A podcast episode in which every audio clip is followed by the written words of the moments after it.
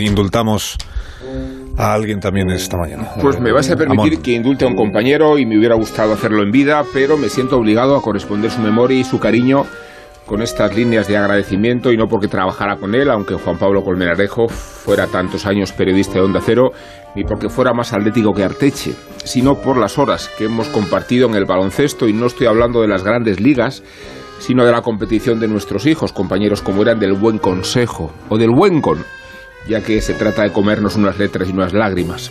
Eh, los vimos crecer del minibásquet a gigantones y departimos tantas veces, no ya para discutir las decisiones arbitrales y las decisiones técnicas de los entrenadores que sacrificaban los minutos de nuestras criaturas, sino para hablar de Simeone y de Simeone y de Simeone, y para ir descubriendo los viajes al extrarradio las cualidades de un periodista íntegro que tenía sus convicciones religiosas y políticas sin haber renunciado nunca ni a su independencia ni a su honestidad.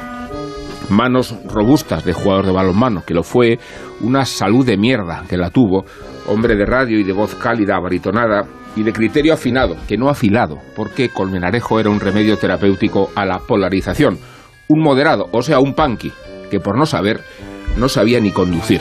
Últimamente, le hacía mucha ilusión haberse convertido en profesor de la universidad, y a mí hubiera gustado haber conocido a un maestro así en las mocedades. Por eso me hizo mucha ilusión contarle el otro día que mi hijo se había matriculado el año que viene en comunicación digital. Y eso es el periodismo de toda la vida, pero con las nuevas tecnologías, ¿no? Me preguntaba. Pues sí, Juan Pablo. Eso es el periodismo de toda la vida, aunque esta profesión de toda la vida y de toda la muerte se ha convertido en un oficio de activistas que no podía permitirse ahora una baja como la tuya.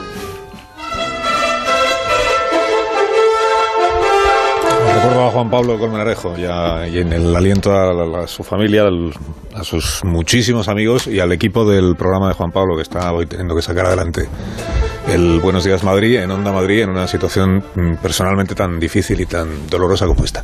Eh, en cuatro minutos llegamos a las 10 de la mañana, una hora menos en las Islas Canarias y en ese momento retomamos el relato en esta edición pues un poco especial, ¿verdad? Que estamos haciendo de más de uno desde las 6 de la mañana para contarles la guerra que ya empezó.